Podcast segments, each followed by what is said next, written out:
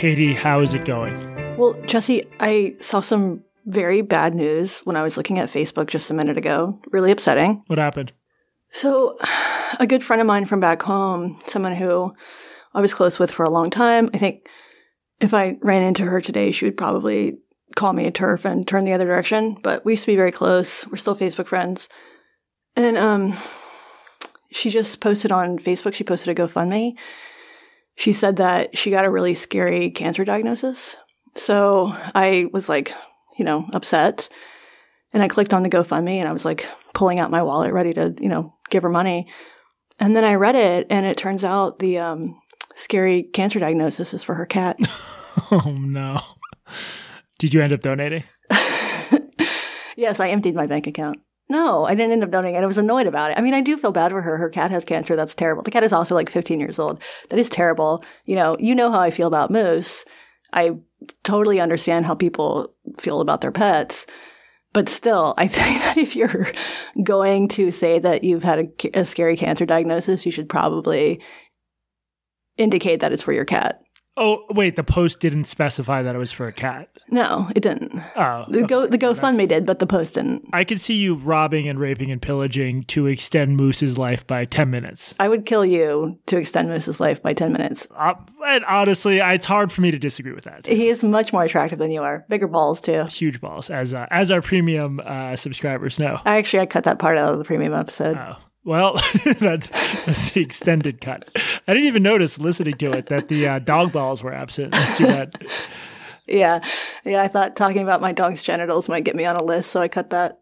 Katie, what is the name of this dog ball unrelated podcast? This is Blocked and Reported, and I'm Katie Herzog. And I'm Jesse Singal. and today we've got some stuff to talk about. We do. We are going to talk about some stuff. Like what? This is your uh, this is your job. This is introduction chicken. We're each trying to get the other. We're going to talk about the accusations leveled against a Stanford professor for calling the cops on a black Berkeley professor.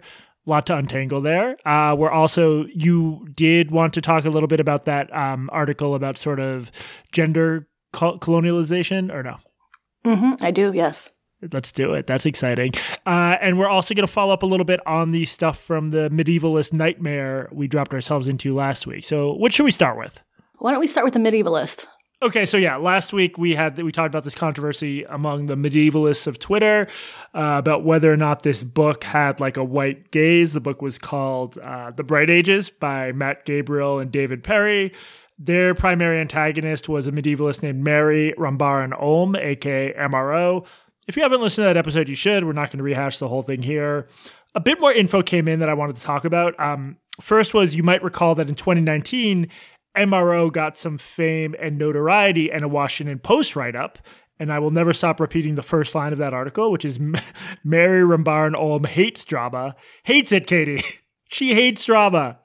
Uh, so that article covered how she resigned as the second vice president of the International Society of Anglo Saxonists. Here's what the post said.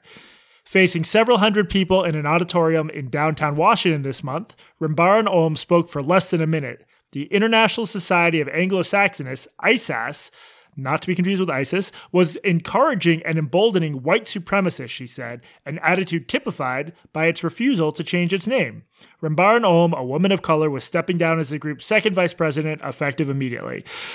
So, one of her complaints is about the name of the group. And I think I was a little bit too credulous about that claim that it's offensive to reference Anglo Saxons. I mean, I, I had like a offhanded reference to it, but but we got an email from a listener in the UK that I think adds some very useful context. Hi, Katie and Jesse. I listened with interest to your podcast on the Bright Ages controversy, but I think you could have zoomed out further on the debate over the use of Anglo Saxon. I'm afraid this debate feels like another example of American social justice Twitter imposing its own cultural neuroses on the rest of the world. Here in Britain, Anglo Saxon is, or should be, a completely unremarkable phrase.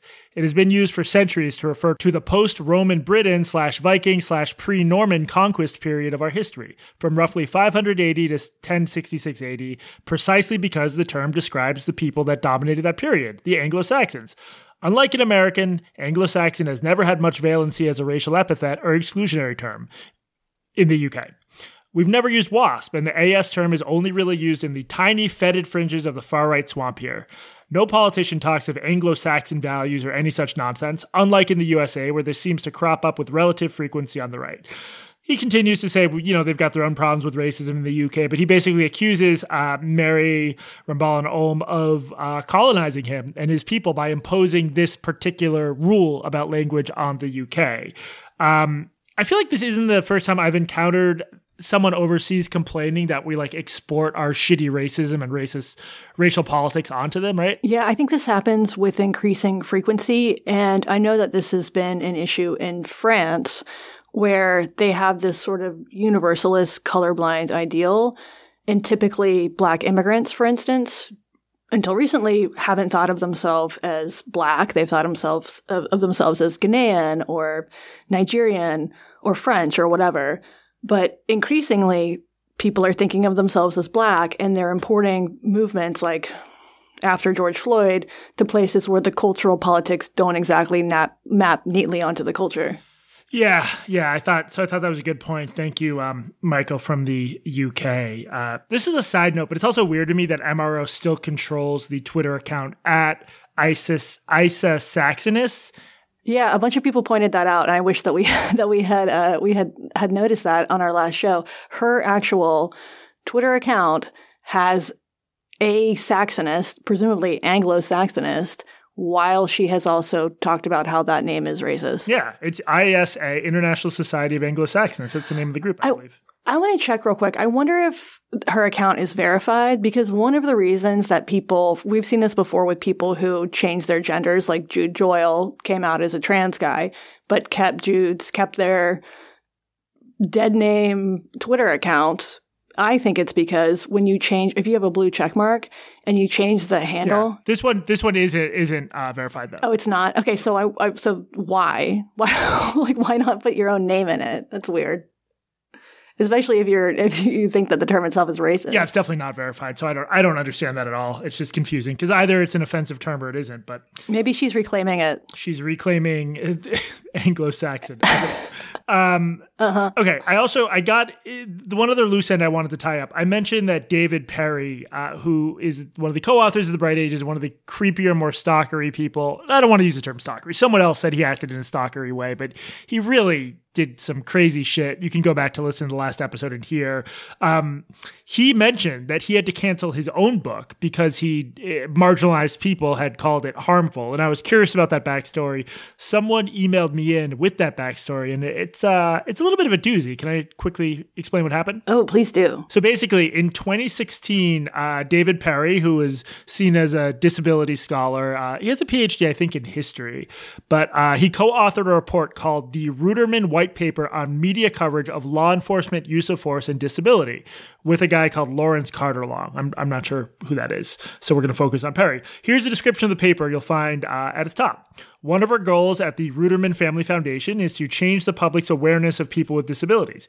More specifically, we make the argument that full inclusion of people with disabilities is not a matter of charity, but of civil rights. We commissioned the research of this white paper in order to further the awareness around the civil rights movement. We believe that the results that David Perry and Lawrence Carter Long found will meaningfully contribute to the conversation of police violence against people with disabilities as a civil rights issue that needs to be addressed more systematically by the media as well as political leaders.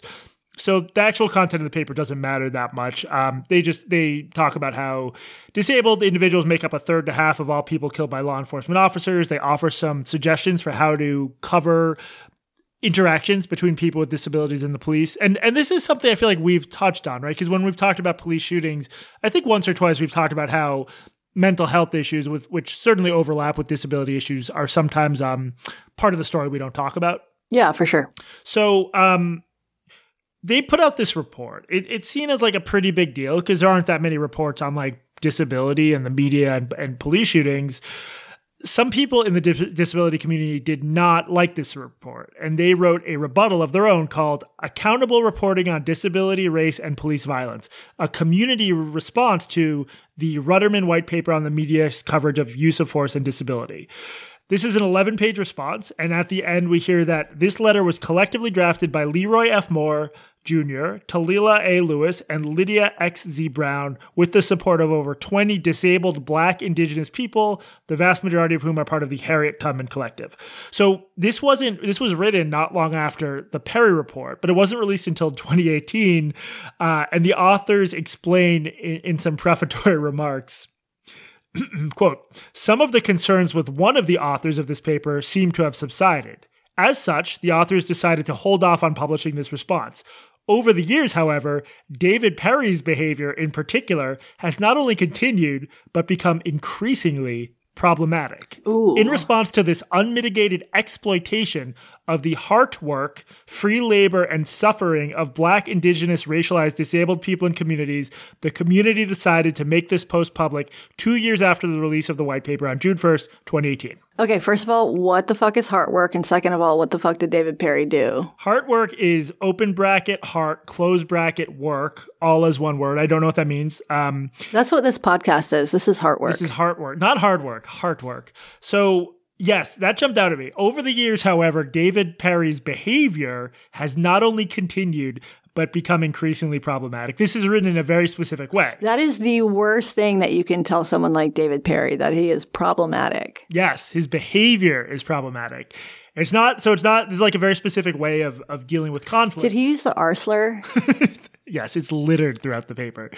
Um, it's a, it's a specific way of talking about someone. It's not that the authors disagree with Perry's opinions or his writing, but rather with his behavior. I think both of us have encountered this in some of the crazier corners of progressive spaces. Nothing is mere disagreement. Everything is like harassment or abuse or behavior.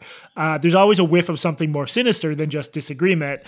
There's a reason Sarah Schulman wrote a book called Conflict is Not Abuse to, to critique this tendency. So what's interesting to me about this response, which I did read in full, is that it reminds me of a lot of MRO's critique of Bright Ages. It's just not designed to be charitable at all. So for example, Perry's critics write, ironically, in a 45 page report on police violence, racism is only mentioned twice.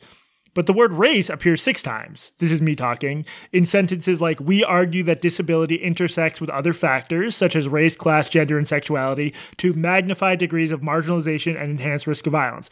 That's true, but it's also like woke speak you have to include in a paper like this. Uh, racial appears twice in the form of racial prejudice and racial violence. So basically, like forms of the words race and racism appear a dozen times, but they just say the word racism is only mentioned twice. So that's not really a good faith critique, right?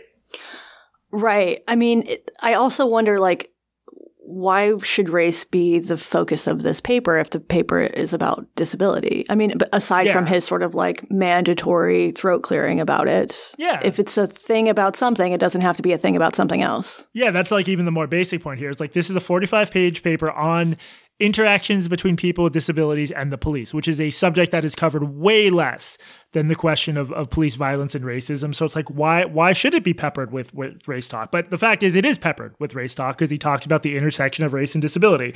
The authors also list 75 people uh, who Perry and Carter Long failed to cite.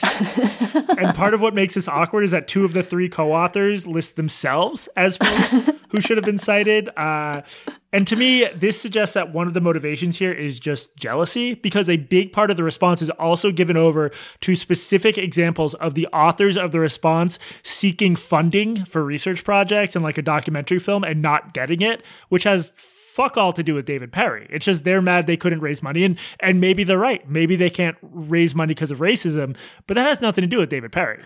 I think that David Perry, to get out of this pickle, should cut off one of his legs. he will be a member of the disability community.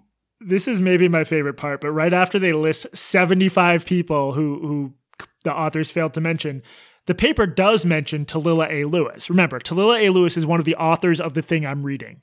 The paper does mention Talila A. Lewis, but does not come close to doing justice to the path breaking, cross community building, anti racism, and truly intersectional anti oppression and anti violence work that Talila has been engaged in for a decade. Additionally, in the one brief mention of Talila's work, the paper incorrectly describes that work. I think that's just false based on my How dare they? but imagine if someone if someone quoted me briefly and I was like, sure, they quoted me, but they did not devote a paragraph to how great I am and how good my hair looks. Your hair doesn't look good. It definitely doesn't. So the idea that like in a fairly brief white paper, very focused on research that covers a lot of ground, you're going to go on and on about how great an individual activist is. This just represents a complete misunderstanding of what a white paper is. And um, what is a white paper? You know, it's just it's like a research paper. It's like it's not a, a peer reviewed paper. It's like a a Brookings will put out a white paper on inflation or whatever. It's it's sort of a little. Chris Rufo li- writes a lot of white papers. Manhattan We're used to. Yeah, yeah, exactly. Um, Um, so there's a lot more of these claims that Perry and Carter Long failed to cite the right people.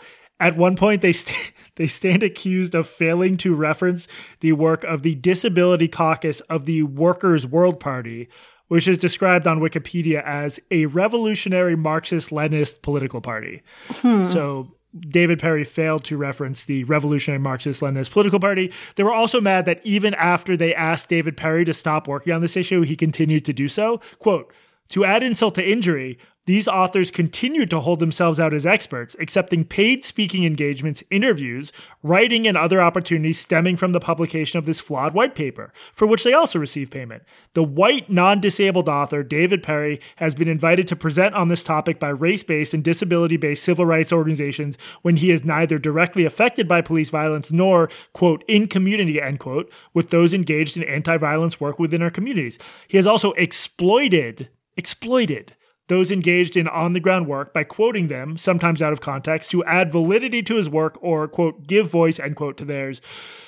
So if you quote someone, you're exploiting them. If you take, if you talk to a homeless advocate and you quote them in your own research, you're exploiting that homeless advocate. That makes a lot of sense, right? This is what Jia Tolentino's parents did, right? God. That's a throwback to a simpler time. Uh, last quote I'll read. Most importantly, this half baked white paper has the potential to lead to yet more death Whoa. of multiply marginalized people because the authors failed to speak to these issues with the depth and range required to bring an end to the violence.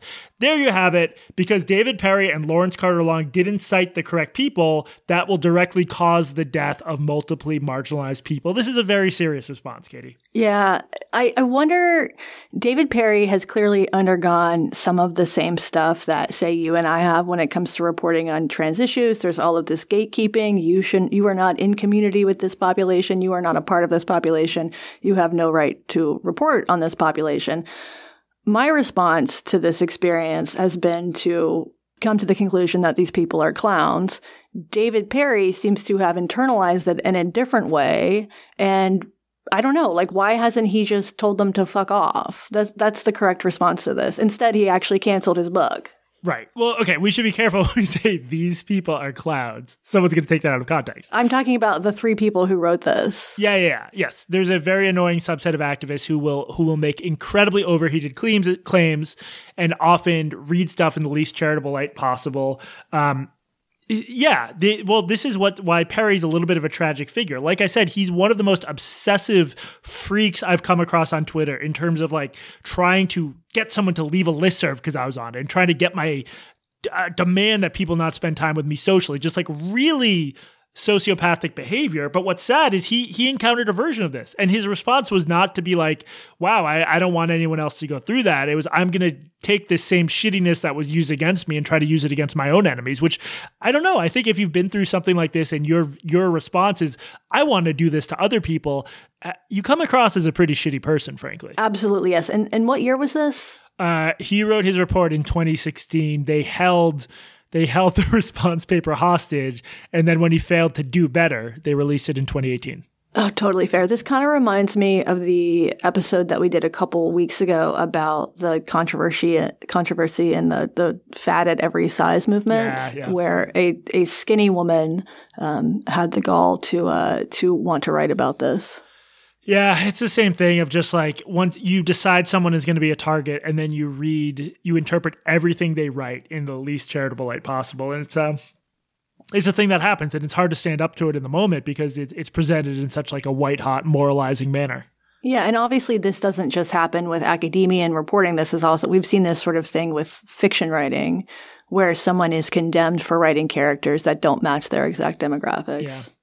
So that's David Perry. That's why he is the thing that he is. And uh, we both wish him the best. He should come on the podcast. Good update, Jesse. Thank you. Yeah, sure. All right. Do you want to talk about this uh, gender col- colonization? Yeah, so there was an interesting article in Newsweek a few days ago. Uh, it was called "Stop Imposing Western LGBTQ plus identities on Non-Western Cultures."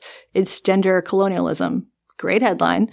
It's by a sex research- researcher named Paul Vasey. And Paul has spent a lot of time studying people in Samoa and uh, Oaxaca and elsewhere who would probably look to a Westerner like trans women. Basically, they're ultra feminine males, like they wear wigs or they have long hair and they dress like women and they adopt female names. And they do sort of what would be typically thought of as more women's work. In Samoa, they're called Fa'afafine, and in Oaxaca, they're called Muxe. And these populations are often used as an example by like trans activists and allies to to prove their slogans, things like trans people are everywhere. You've heard this before, right? Yeah, the the basic idea being the the gender binary of male and female is a uh, Western white colonialist whatever uh, invention, and and that everyone maybe was a little bit more enlightened before white people spread their ideas around the world. Yeah, exactly. So Paul's piece is is not that different from what we were just talking about in terms of exporting a sort of American racial ideals onto other cultures, but this is about gender. So Vasey writes that quote Westerners err when they call these individuals trans women because the vast majority of Fafa Fa'afafine and Muxe actively reject being labeled as women. True, some might use such terminology or related words, but they do so when struggling to translate the concepts of Fa'afafine or Muxe into terms Westerners can understand. Nor are the vast majority of these individuals gender fluid, as some claim. They do not shift from being Fa'afafine or Muxe to some other gender and then back again. And he was writing this in the context of a Katie Couric went and spoke to some students, and these students were like schooling her on gender, saying like, "Oh yes, the the binary is a Western invention or whatever." And and this is this is used as proof of that, as you mentioned. So Paul goes on to write that these populations, the reason that they are not quite analogous to trans women or trans people in the United States is that they quote recognize that they have male bodies and that they are immutable. He says that a tiny number of them might take hormones or even more rarely have surgery, but no one in their communities and not themselves either. They don't actually think of themselves as literal females. He also corrects some of the common myths about these populations, namely that they are raised as girls. And I was looking for a, a pronouncer of how to how to pronounce Fa'afafine, so I looked it up on YouTube. And the first, if you Google like Fa'afafine YouTube, the first thing that comes up is a video that has hundreds of thousands of views called Fa'afafine, Samoan boys raised as girls. Another one of the myths that he talks about is that it's often said that they have some sort of exalted role in their culture. You hear this as well with the idea of two spirit people, which was a term that was invented by white anthropologists in the 1990s. Basically, he says that they're neither reviled or revered. They're no more remarkable than anybody else. And he points out that the population is also exclusively attracted to males, primarily masculine males rather than, say, each other. And so I was curious about whether or not there are also like regular old gay men in these populations that don't fit into this third category. So I reached out to Paul and he said, quote, in Samoa, same-sex attracted cisgender males are rare, but those that exist just identify as men. Gay is not an identity that they draw upon to construct their identities. After visiting New Zealand, one of these guys said to me, you know, I'm like a gay. So contact with the West seems important in terms of willingness to identify as gay. I found that really interesting. They don't even really have the concept of gay there. It's rare. So I also asked them if the Fa'afafine and Muxe could just be effeminate, effeminate gay men in cultures that are intolerant of homosexuality, like how some gay men in Iran transition because homosexuality is illegal and actually punishable by death. So could this basically just be a response to living, like a workaround to living in a homophobic culture? And he said basically no, which kind of surprised me. But he also went on to say that they do share a lot of things in common with just like straight up same sex attracted men elsewhere.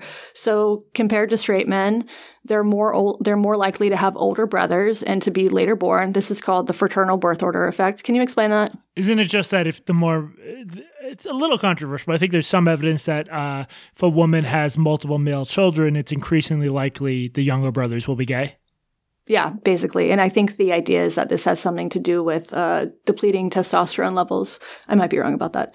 He also said another commonality with just plain old gay men, uh, they're more likely to have same sex attracted or androphilic, that's male attracted relatives, elevated rates of childhood sex atypical behavior. And I thought the part that was most interesting, and he said, is that he said that the prevalence is roughly the same as it is elsewhere. So this is a quote from him. So, what we are dealing with here is the same biological trait that is elaborated upon and understood differently depending on the cultural context. Um, one other thing about this, because this population are exclusively, and I'm, I'm sort of guilty of like mapping, again, mapping Western identities or Western ideas of gender onto this population, but because they're exclusively male attracted, it doesn't seem as though they have the phenomenon of like the trans lesbian that we do here. Yeah, it's a um, that's a unique Mm-hmm. phenomenon. Yeah, it certainly is. Did you see the? There's this picture going around Twitter today of the White House hosted some uh, some like little roundtable on on lesbianism, and one of the people there was Charlotte Clymer. Uh, yeah, No comment. no comment. It's fine. Everyone, everything's fine. The White House. Yeah, it's okay.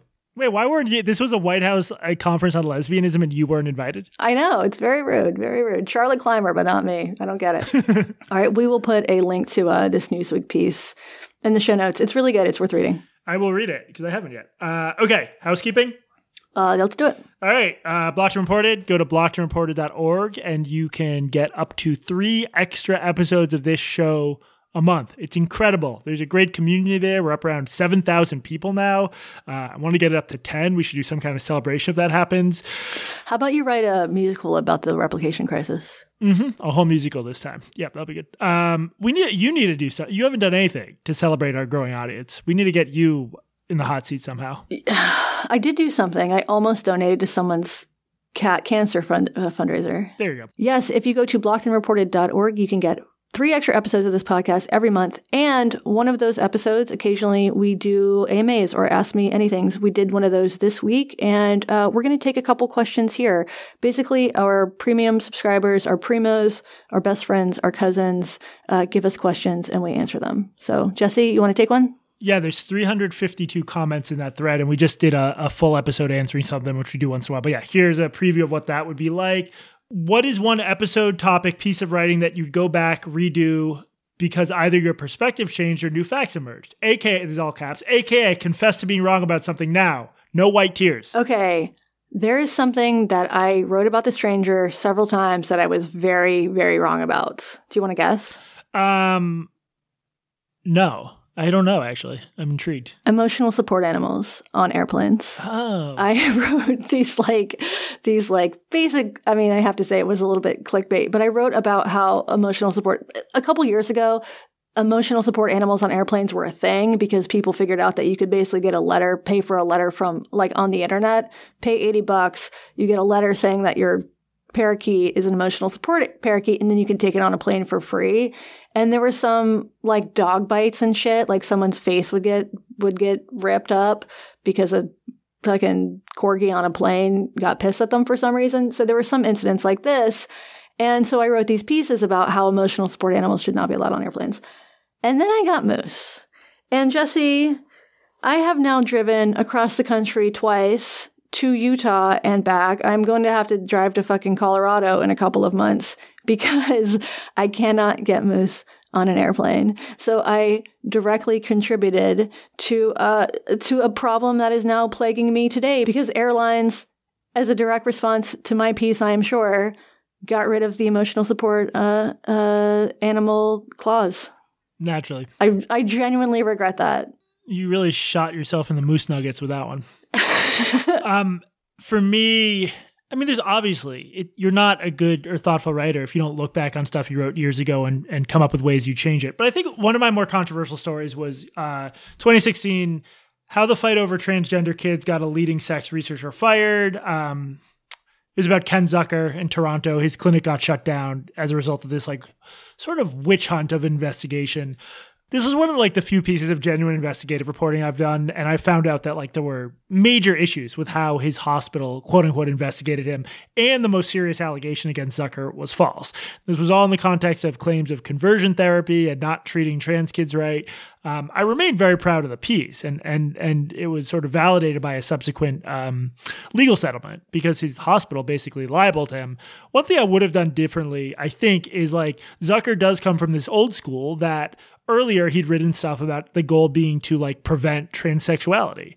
And he wrote that pretty straightforwardly. And i i should have given the more steelman um, argument against zucker but because i focused so much on the, specific factual questions of what he had or hadn't done wrong in this case in 2016 and 2015 i think the ideal version of the story would have like made it clear given more evidence of why people were mad at him some of which stemmed from stuff he'd written. But i think in the context of like of writing the piece and being deep in the guts of these like very specific claims. I can understand why I made those choices, but I think I would have maybe saved myself some criticism if I if I'd done that more. On the other hand, like later pieces I was much more careful and when you're careful no one cares. They pretend you weren't careful, so whatever. But just as a good journalist, I should have given the most the Steelman version of the case against him. Can I do one more? Yes, you probably have so many sins to confess. If I could uh, go back in time, um, I would go back to 2017 uh, when I was writing my piece on detransition, and I would not have interviewed Kai Shivers. that's a whole. That's a whole other episode. Yeah, this is a person who I interviewed for this piece. This person was a detransitioner at the time, and has now retransitioned, and has also come out and said that uh, they lied to me when they were when I was interviewing them. Um, and now we're supposed to take them seriously. Anyway, I would definitely have not included Kai Shivers. That's a strange move to be like, you you should trust what I have to say about Katie Herzog being a bad journalist because I lied to her and she printed it, but I'm not lying now. I don't get it. Mm-hmm. I just get depressed whenever that name comes up. Anyway, one more question. You have both reflected on how some of your positions on topics have evolved over time. On which issues have your views changed the most and why? Okay, I'm a little bit scared to say this because uh, I think it will make the libertarians like me more and make the liberals like me less, specifically my family. After reporting on education in Seattle, and this will uh, make a little bit more sense when you hear our next segment, I have changed my mind about charter schools, which I was always against because they take money from public schools. And my position now is that if the public schools aren't doing a good job at educating kids, does it really matter as long as they can get a good education? This is not to say that charter schools necessarily provide an education, a better education than public schools. All, lots of them don't. Some of them are just fucking scams. Freddie DeBoer has excellent arguments against charter schools, but my feeling now is basically like, I don't give a shit if it's public or it's charter or it's private or whatever.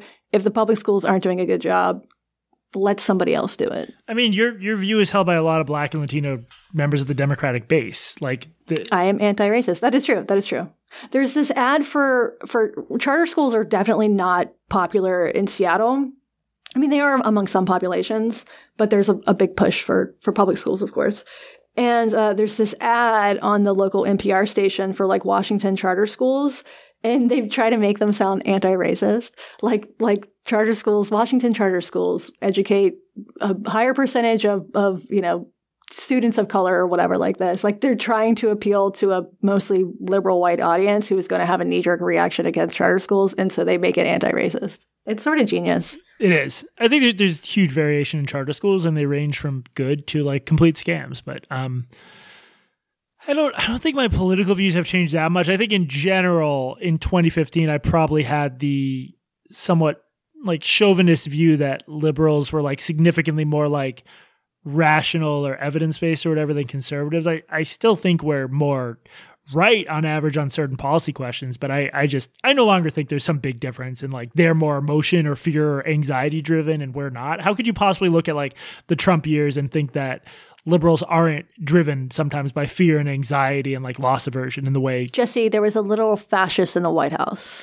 Exactly. Uh so that's yeah, I think that's maybe hopefully made me a little bit more open minded, and um, I'm also just less into like reciting Democratic talking points. I mean, I think we're gonna have to talk about some of the abortion stuff at some point, but that's like that's sort of like an example of where I'm just much more skeptical than I used to be. Where it's like you just see people repeating over and over and over abortions are right abortions are right it's like well we want it to be a right it's actually it's an unsettled issue that's sort of the whole thing here is whether it should be a right and i think if you just repeat something over and over and over without elaborating or making any effort to convince people who are not unconvinced, uh, that has come to annoy me over time because I don't think it's a good approach. Yeah, someone yells abortion is right, and then someone yells abortion is murder, and it just goes back and forth forever. Yeah, yeah, and I think um, I think I'm less interested in being someone yelling abortion's a right or whatever the other currently relevant catchphrase is because I just I find that boring and um, a little bit anti-intellectual. But there are there are there are activists. That's what activists are for. I'm glad they exist, but I think I'm just um, I'm not one of them, and I've realized that a lot of journalists veer too close to that. Uh, yeah, like the Washington Post today. I saw this because you tweeted it. Some reporter said that the games reporter said that uh, he and a colleague called or emailed 20 gaming companies to see what their stance on abortion was. Not just their stance, but if they would like if they would reach out and make a public statement about the Roe debate, which like I, why? If I run a giant video game company, why the fuck would I do that? Pro-lifers buy video games too. it's a rough quote. All right, so uh, come join us on blockedandreported.org and you can get more content like that sizzling content. Uh, you can also reach out to us, blocked and reported podcast at gmail.com. We would encourage you to check out our subreddit, blockedandreported.reddit.com. Uh, also, please rate and review us on Apple Podcasts. Katie, am I missing anything? We're going to Denver. We'll be at Heterodox Academy Conference 2022 in Denver this June, recording a live podcast episode. For those who haven't heard of it, Heterodox Academy does a lot of work in the higher education space to increase viewpoint diversity, open inquiry, and constructive disagreement on campuses. If you'd like to attend our live show, you can register for the conference at hxaconference.org. There's going to be some great speakers there, including Jonathan Haidt, John McWhorter, Glenn Loury, and other leading thinkers in the higher ed space. We're very excited to be doing a live show there on June 12th, so come see us hxaconference.org. Barpod listeners get $25 off the registration fee by entering the code BARPOD. Thank you to Heterodox Academy for hosting us. We'll see you there. Bring your baseball glove. I am. This was determined. I'm. I'm going to bring my. Okay, this is just going to be like my childhood. I'm going to bring my baseball glove. Be excited to play catch. There'll be no one there to play catch. You're gonna get beat up. The ball up in the air, catching like pathetic pop ups that I throw to myself. That's Heterodox Academy. I'm bringing my glove too. Katie and I are playing catch at Heterodox Academy, or I will start crying on stage. I'm gonna give you a, a noogie. Katie, let's tell a story about someone threatening to call the cops on a black guy, maybe kind of sorta. Would you like that? I would love that. This is a bedtime story. This wasn't about some Karen of a neighbor who freaked out about weed smoke. It is much, much dumber than that. Okay, to get into this details, we're gonna have to introduce a few characters. One is a thing called YouCubed. Uh, I hadn't heard of YouCubed. Have you heard of YouCubed? Yeah, it's a it's a site where they just do videos of people chopping chicken over and over. I don't even get that. I feel like it was funny, but I don't get it. YouCube cube chicken. Oh, YouCube chicken. chicken. Okay. Um, yeah. not not your best work, but uh, uh fine. Let's keep going. YouCubed is in fact a website. Okay, it's it's about Legos. There we go. How go. about that? Uh, it's just rotating cubes as far as the eye can see. It's for shape rotators only. oh no, no wordcels allowed. Uh, YouCubed is a website hosted by the Stanford Graduate School of Education, dedicated to helping teach kids math. Uh, Katie, you're a girl, so I hesitate to even ask, but are you familiar with math? Never heard of it. It's the name. It sounds like a good like gender neutral name, like somebody's non-binary name. I'm naming my kid Math. Uh, my, my my name is Math, and my pronouns are the it. YouCubed. Uh, it's so it's it's an advocacy group that runs camps, teacher trainings, and and shares classroom activities, all in the service of their vision of sort of a more equitable math education for all. Uh, I'll read a little from the website so you can get a sense. Even girls. Mm, they're thinking of including girls. For now, it's it's strictly boys only. Our main goal is to inspire, educate, and empower teachers of mathematics, transforming the latest research on maths learning. Keep that in mind into accessible and practical forms. We know from research, research again, they mentioned, how to teach mathematics well and how to bring about high levels of student engagement and achievement, but this evidence has not previously been made accessible to teachers. So, uh, YouTube, YouCubed portrays itself as very evidence based. It's also very into the idea of mindsets. Are you familiar with um, growth versus fixed mindsets? Absolutely not. So this is this really big idea. It had a TED talk. Uh, the main uh, creator of this idea or evangelist is Carol Dweck, also at Stanford. Most basic way to describe this is there's a difference between having a fixed mindset and a growth mindset. If you have a fixed mindset and you're working on math, you'll say, well, I'm just not smart enough to solve this math problem. I give up. That's my preferred approach. If you have a growth mindset, you say, if I work hard, I can get better and learn how to solve this mindset. So I, I talk about Carol Dweck and uh, growth and mindsets a bit in my book. Basically, she got famous talking about growth mindsets being these incredibly powerful ways to unlock your potential. The idea is we put way too much stock in people's like latent ability, and that if you actually induce in people the idea that their brains can grow and change, uh, and they can do math at a high level, that can have some amazing self fulfilling results. So this sounds a little bit like um, what's the guy like The Secret? Yeah. Like if you believe it. Yeah. If you build it, if you believe it, it will come. Yes. Yeah. A lot of these ideas are just very American self help, sort of repackaged in science or neurospeak. So just put it out in the universe. Yes, you need to put your math beliefs out in the universe. I, I think Dweck and other fans of this idea have overstated it, but to their credit, there was this one like fairly promising study in um, I think Nature suggesting that certain growth mindset interventions can help like the worst kids do a little bit better in school. But but overall, I just think people put way too much stock in this idea. Okay, that's Youcubed at youcubed.org. Youcube is co-founded by Dr. Jo Boaler. She's listed as the Nomellini. I love that name. Sounds like a kind of pasta. Nomellini and Olivier, professor of education at Stanford University, Boaler is wildly successful, but she's also, uh, for reasons we'll get into, something of a controversial figure among wonks who study math education. Okay, here's this, here's the story of what actually happened. Boaler is involved in an ongoing effort to rewrite California's state math curriculum, or the California Math Framework. The San Francisco Chronicle called this uh, California's Math Wars, and that seems like a fitting description. This is very complicated, and we're not going to go into details, but a lot of the debate over this centers on the question of whether getting rid of certain types of tracking and accelerated classes would benefit less privileged kids and equalize stuff. One key flashpoint is whether eighth graders should be able to take algebra if they're sufficiently prepared, or whether public school kids should have to wait until ninth grade. And you've written about some of these debates, right? Yeah, this has happened. Similar things have happened in places like Seattle, um, where, for instance, they in some schools they've like dismantled the gifted program because there weren't enough black and Latin people in the program. They just dismantle it. It's sort of a, a parallel there. Like if we can't actually bring people up, we will just dismantle the whole thing. Yeah, it's this tendency to like sort of anything that shows evidence of discrepancies must be causing them, which I think is pretty backward. You see the same thing with like the SAT. Um, but anyway, speaking, or, or now the LSAT. Yeah, yeah, which is uh, apparently on the ropes. So speaking as someone whose own mom repeatedly this is embarrassing, but she would like go to my high school to keep me in advanced math classes, even though I was a pathetic high school student who put no effort into anything except being sad and not talking to girls.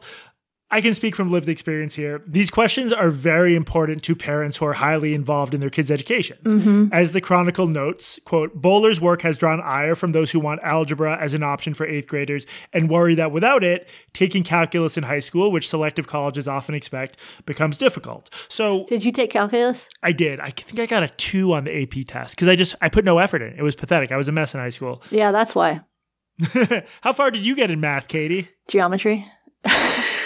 I did What's not do well. Define rom- define rhombus right here. the only thing I know about geometry now is is the words that occasionally come up in the crossword. There we go. Um, so being on track to rack up AP credits is very important, particularly to privileged kids. That's I think that's why my mom freaked out about it. She was like, to have the best college application, you need to get really far and get a lot of AP credits. Uh, we should note that it isn't just. And yet you went to a state school. Eventually. Well, I went to a liberal arts school, then a state school, but yeah, I'm a total failure. We should note here that it isn't just privileged white kids who benefit from accelerated classes. There's also Asians. I was going to say, for example, some immigrant communities have lots of parents who are obsessed with getting their kids into the best colleges possible because they see education as like a real engine of social mobility. Uh, so that often means racking up AP credits. So as always, the the more prevalent privileged, less privileged debate has to do with a lot more than skin color and people of color is like sort of a useless descriptor here because a person of color applies both to a poor black kid in Oakland whose parents are working class and a middle class Indian American child of engineer parents in Silicon Valley. Um, Which is why in places like Seattle, they have removed Asians from the people of color metric. They, they're just literally no longer counted. They're white now. right. No, no, no. There's a separate category. It's like black, indigenous, Latin, and then Asian and white. If we just keep making more racial categories, this stuff will all uh, will all fix itself. That's good. Yeah. Everyone should get their own, like a gender identity. So, okay, so that's the background. There's this very fierce fight, a war, as the Chronicle calls it, over the California math framework. One side wants to detrack, the other side's no, fuck that. I want my kids to be able to take advanced classes. Okay, so as as per a Chronicle article published early in April, a San Francisco writer and math teacher named Elizabeth Statmore, who has the delightful Twitter handle at CheeseMonkeySF, That's good. uh, sh- she shared contract details indicating that Joe Bowler, the head of uh, co-founder of YouCubed and the Stanford education professor, was making five thousand dollars an hour what? doing consulting work for the Oxnard School District. We are in the wrong business, Jesse. I could only get an approximate number for how much uh, teachers make in Oxnard. I think it starts around sixty thousand dollars an uh, a year. So that means in twelve hours of consulting work, Bowler made as much as a teacher makes in a whole year. This is a scandal, or it should be. Yes, I think a lot of people uh, who already were a little bit skeptical of Boaler were sort of set off by this detail released by at CheeseMonkeySF. Uh, And this is true, right? yeah, it appears to be the legitimate document, and and Statmore uh, regularly seeks and releases public documents about the math education fight in uh, California. So this leads to some Twitter slap fighting, you know, because everyone's outraged she's making so much and she's got defenders and so on. But then we get a hell of a tweet from Jelani Nelson, professor of electrical engineering and computer science at UC Berkeley. Here's what Nelson says. A at Stanford professor just threatened me with police.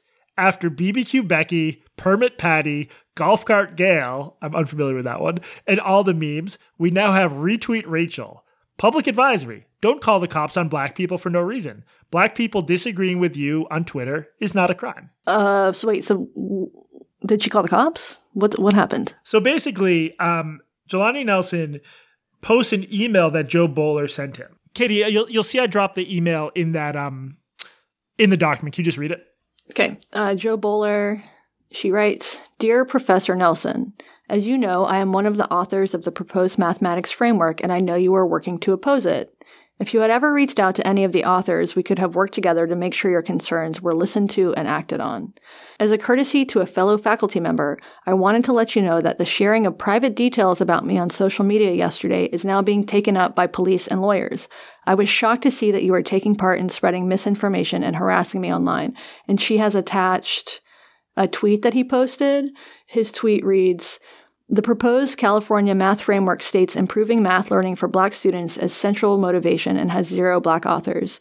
Instead, one author has alarmingly lucrative consulting deals with school districts with large minority populations, charging $5,000 an hour. So is, is she saying that the that the spreading of personal detail or of private details is the fact that she was making $5,000 an hour?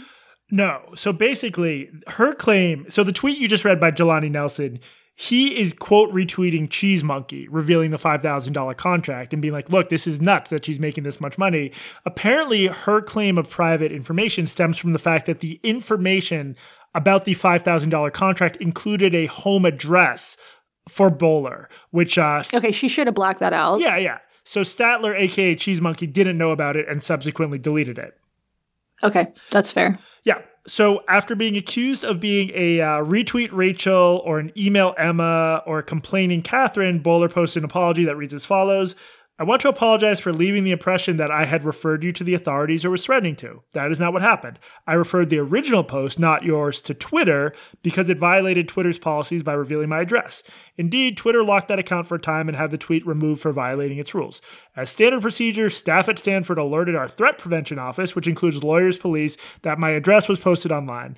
I have received death threats in the past against me and my children that have created reason for concern. I did not mention your name to any authorities or to Twitter. I reached out to you so you are aware that the original posting of my address was prohibited. I'm very sorry that my communication wasn't clear. I understand why you might have read it the way you did. It's not what I intended. I wanted to chat with you, and I continue to welcome the opportunity to discuss in person any of the substantive concerns you have. I guess technically it's true that if you read her original email closely, she doesn't quite say she's having the cops investigate Nelson per se. She writes that quote, the sharing of private details about me on social media yesterday is now being taken up by police and lawyers, end quote. But I can sort of see how, in the moment, Nelson would interpret a personal email from her as a threat against him. Like, I don't think that's a crazy way to interpret that, right? I was shocked to see that you are taking part in spreading misinformation and harassing me online. Yeah. I don't think he was totally misreading this. I think she was unclear. I also, I mean, I, I, it strikes me as almost impossible that it's illegal to threat publish um, a a public contract. Yeah, An address. I mean, you shouldn't do it Yeah. normatively, but anyway. So uh, yeah, Statmore, aka Cheese Monkey. I'm just looking for an excuse to keep saying Cheese Monkey. She deleted the original contract. I guess she had to uh, because of Twitter. Uh, but she left a summary up. And and to be clear, this woman, she says in the in the letter to him, was this posted publicly or was this an email to him? oh, the thing, the thing I just read, her apology. She tweeted Okay. an image of her apology to Jelani Nelson. Okay, gotcha. And she says, I reported this to Twitter, stand her re- referred it to the authorities, but that's not clear from her email either. No, no, she said she she well she phrased it in a um, passive, Passive, way. yeah. Is now being taken up by police and lawyers. So she, it was not clearly written, and you can see why. As someone who is who is immersed in DEI shit, she should have been aware that this was going to be read uh, Yeah, the way it was. really should. Um, okay, so this whole exchange led to a great deal of public blowback, with most people condemning Bowl in response. She was absolutely she was the main character of the day on that particular corner of Twitter. Um, but here's a key follow up point from Nelson. Quote, what must not get lost in this troubling incident is the much larger issue of K 12 math education in the state. This state. The California Math Framework proposal is a misguided revision of state guidelines on math education that will negatively affect tens of millions of Californians, including my own two children. And he tweets this. Yes, Okay. so there's a lot of people don't like Boaler, and I think part of the problem here is is Boaler and what she represents. She's basically this megastar who makes super confident proclamations about her research and her ideas, and she makes money off them, but they're frequently not really backed up by the evidence. So, so my whole book, The Quick Fix, is about this sort of thing. There's this class of public intellectual who is really good at marketing and as selling them as advocates of an idea who can solve education problems or racism problems or whatever else and oftentimes they get books and TED talks and other perks. Uh, but more often than not, they're they're exaggerating the strength of their idea or their research. So in, in this case, a lot of the anger at Boaler, I think, was was had built up from the fact that she's been overselling her own product, YouCubed, and the evidence behind it. And this is one of those areas where we're going to have to lean even heavier than usual on the show notes because like I don't want to get into a deep social science controversy, but I, I I'll give a few examples and they're from the work of a math educator and skeptic of bad science named Michael Pershan. Um, full disclosure, he wrote something about some of the stuff with Tracing Wood Grains, our our furry friend. Um, He's written a lot about YouCubed and Boaler, and I'll include links to his posts and the works of others who have questioned her methods and research citations, but a couple of quick highlights. Boaler has written the following When I have told teachers that mistakes cause your brain to spark and grow, they have said, surely this only happens if students correct their mistake and go on to solve the problem correctly. But this is not the case. In fact, Moser's study shows us that we don't even have to be aware we have made a mistake for brain sparks to occur. So this is a guy named Jake Jason Moser, and and you you get what she's saying, right? She's saying like if we make a mistake, even if we don't know we made a mistake, that causes causes our brain to grow. You get what she's saying? Okay. So the problem Is is, this is, is this real at all? no, it's What not. does she even like? Is this a is this a metaphor? What does she mean by grow? What does she mean by spark? that's part of the problem. She uses unscientific language like brain sparks that don't really correspond to anything. But in this case, as, That's when you have a really bad migraine. exactly. You have, I've got a case of the brain sparks or like epilepsy. So yeah. she makes she makes this provocative claim. She attributes it to a guy named Jason Moser. He's a real researcher.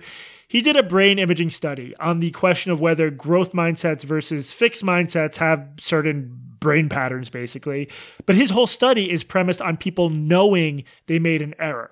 So he ran a study on the brains of people who know they made a mistake, and the bowl- Boaler points to it and says, according to this guy's research, it doesn't even matter if we're aware we made a mistake. You can see how that's just like completely wrong, right? right. So, in, in another case, she argued that detracking is effective because kids' test scores improved after California did a detracking experiment, but it just it this doesn't hold water at all. Basically, according to Pershan, who's this critic of hers, California switched from having eighth graders take different math courses, either pre algebra, eighth grade math, algebra one, geometry, or ge- algebra two, to having them all take the same course, just called eighth grade math. Then, whereas in past years they'd have taken different end of the year tests, this time they all took the same test. They did better on those tests than they had done on average, but it was a completely different system. In the mm-hmm. past, they'd all been taking different tests at different levels. The next year, they all take the same test and they do better.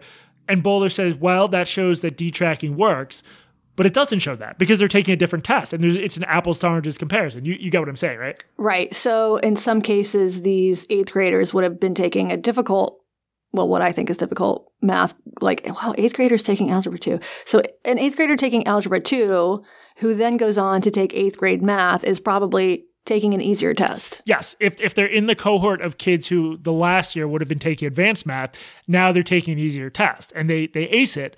But that, that doesn't mean that like anything improved with the teaching. It just means they're in easier you can't extract anything from this study. So that's another example of her shoddy research. Pershan gives another one where just a table she puts in a study showing good results or, or her colleagues put in a study just doesn't match up with the actual stats. There's just a lot of really sloppy research and, and sloppy enough research that like someone like me who writes about this stuff but is not a stats expert can immediately see the problem with this research. So I think um, Pershan and others have made a really strong case that Boaler has exaggerated her research. And we know that on at least one occasion, she earned $5,000 an hour for advising a school district. So I think like this is an interesting case where like all the attention was paid to this accusation that she called the cops on a black guy, which is like, not really true, although you can understand why he saw it there. But the actual issue is like a little bit deeper and more complicated. And um, you know, hard to sum up in a headline than uh, email Nancy. Wait, what? What did he use?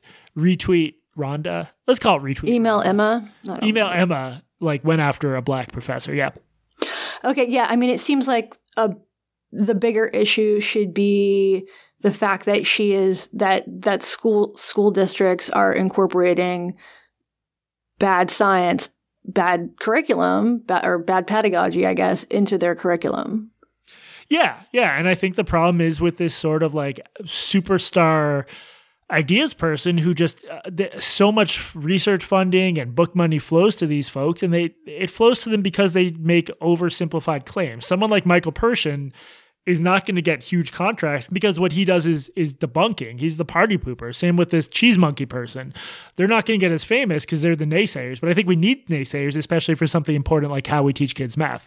Maybe this should be the thing that Chris Rufo should be spending his time on. That would be great if he had like a little uh, change of pace to talk about Jo Boaler. Yeah, yeah. Instead of uh, trying to get Disney, grooming. Yeah, Disney I guess he, he has plausible deniability about grooming. I guess he doesn't say grooming, but he uh, doesn't discourage. Indeed. It. Well, that's really interesting, Jesse. Thank you for that. What is the what has happened to her now? How did this all end? Did it all just sort of fade away as somebody else became the main character, or is she still still getting shit on for uh, calling the cops or not calling the cops on a black man?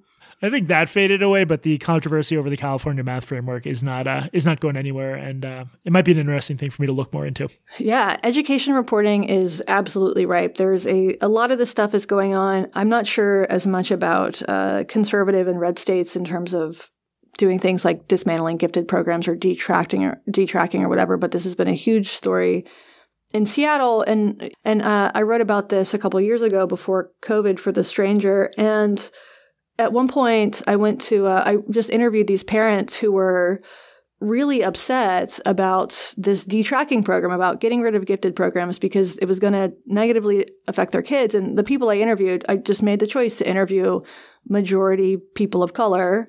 And this was being held up as an equity issue because it did really, it did look really bad. Like you could walk into a school, a middle school or something, and the classes would be segregated because you would have black students in one room and white and Asian students in another. That doesn't look good. And there were some ways when kids who basically were poor or the children of immigrants or had parents who weren't as involved were being excluded from these classes because, for instance, they held the test on a Saturday and some parents didn't know about them. So I interviewed these parents, mostly who were people of color, both uh, African American and, and immigrants. And some of them, for instance, never knew that these programs, they had bright, bright kids and they never even knew that these kids exist, that these programs existed until a neighbor would be like, Hey, your kid should be in the gifted class. So there were other ways that they could have brought students into, uh, into these programs, but instead they just decided to dismantle them. Yeah. Yeah. There's, um, I don't think people are really thinking this stuff through, but, um, I'm sure it's a subject we'll revisit. Or we could just talk about furries more. Yeah, oh, that's another thing we'll revisit. We'll see which is more important societally. Um, anything else on this, Katie? Uh, I think that's it, Jesse. Thank you, everyone, for listening. As always, we are produced with help from Tracing Woodgrains. This has been Blocked and Reported. I'm Jesse Singal, and remember, our podcast produces 80 trillion brain sparks per second. Thank you for coming to my TED Talk.